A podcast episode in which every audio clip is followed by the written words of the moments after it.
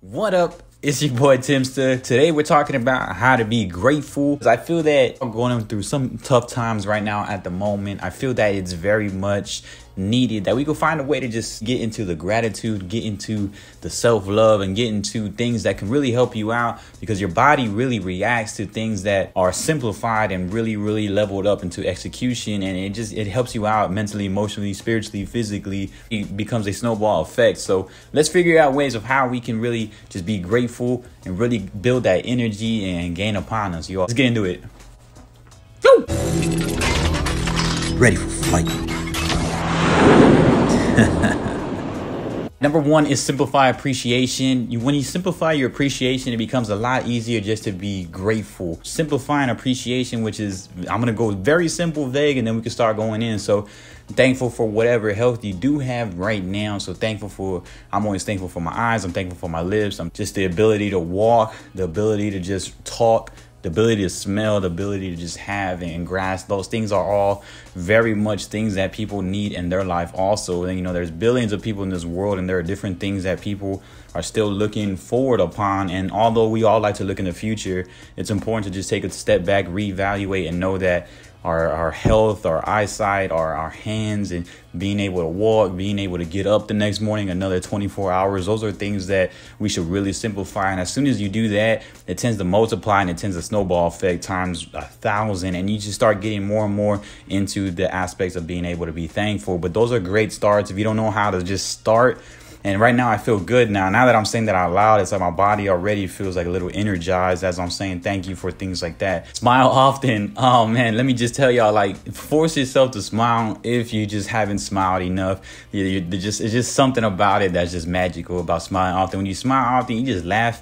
It, it helps you out in just in, in the aspects of just, you know, blood pressure and health wise, and, and just having a good time in general. You know, we don't we don't really get a long time in this life. I feel that we tend to really take for granted that notion of just not smiling and not being able to laugh and have a great time. So smiling often often helps, and laugh. And when you laugh, just let just you know just have fun, let it go, and smile, because the reason why, you never know when you're gonna get any of those moments back. So just being able to smile just helps you out, and it, it builds a lot more of an authentic, organic energy in you. And if you're not really comfortable with smiling, then definitely practice on smiling as much as you can, even while you're talking, and then after that you just smile. Being patient. Being patient really helps. As I said earlier, we tend to look too much in the future, and that can cause very much unhappiness. Trust me, I know I'm a huge victim of that. And so when I was unhappy most, is because I'm always looking at like what I don't have, what I don't have, what I don't have, what I don't have.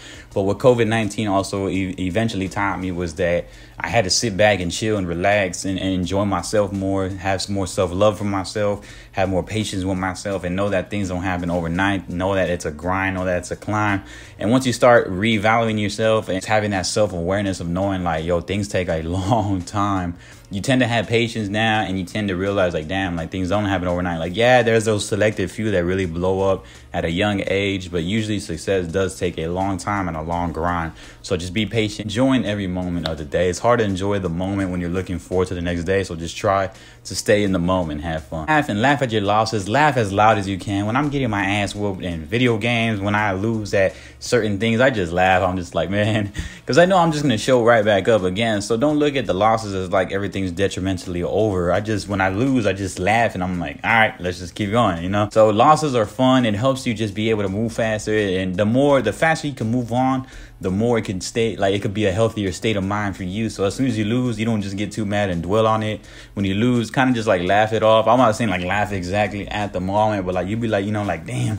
But after that, laugh it off, brush it off, and just get back to it. Losses are actually probably far more in learning than winning will ever be. So always embrace the losses, laugh at them, you know, don't take it too serious. Um obviously, if things really mean a lot, of course you take it there, but you take it, you realize it, but then you just laugh at it, just have fun, because trust me, that people underestimate what they could do in a year and overestimate what they can do two months, you know? So if we could switch that around, that could help out also in being grateful, because don't underestimate what you can do a full year. People are like, oh man, a year, man, that's a long time. I don't underestimate that. You probably get a lot more done than you ever will in two months. And plus you might have your moment in between that. So don't underestimate what you can do in the long term, and don't overestimate what you can do like within the next month.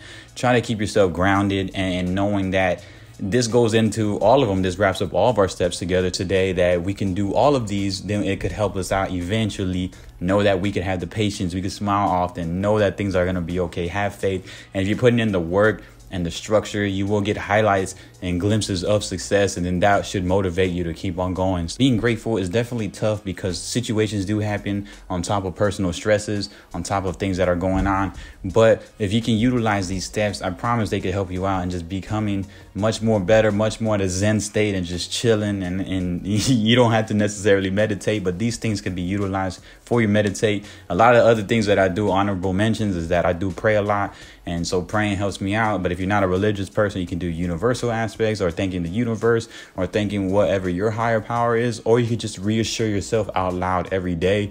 Uh, find ways to just say it out loud to yourself. And that usually can bring it, because as you say it louder, it vibrates that energy and it definitely helps. So my name is Simster. If you haven't already, subscribe to the channel, as we do a lot of fitness, entertainment, and motivation, and it could help you out. And I promise this journey will be great for you. Subscribe, hit us up with a thumbs up, and also say how are you doing and how you are grateful, as we help small creatives and small content creators grow day in, day out. I appreciate y'all. Peace.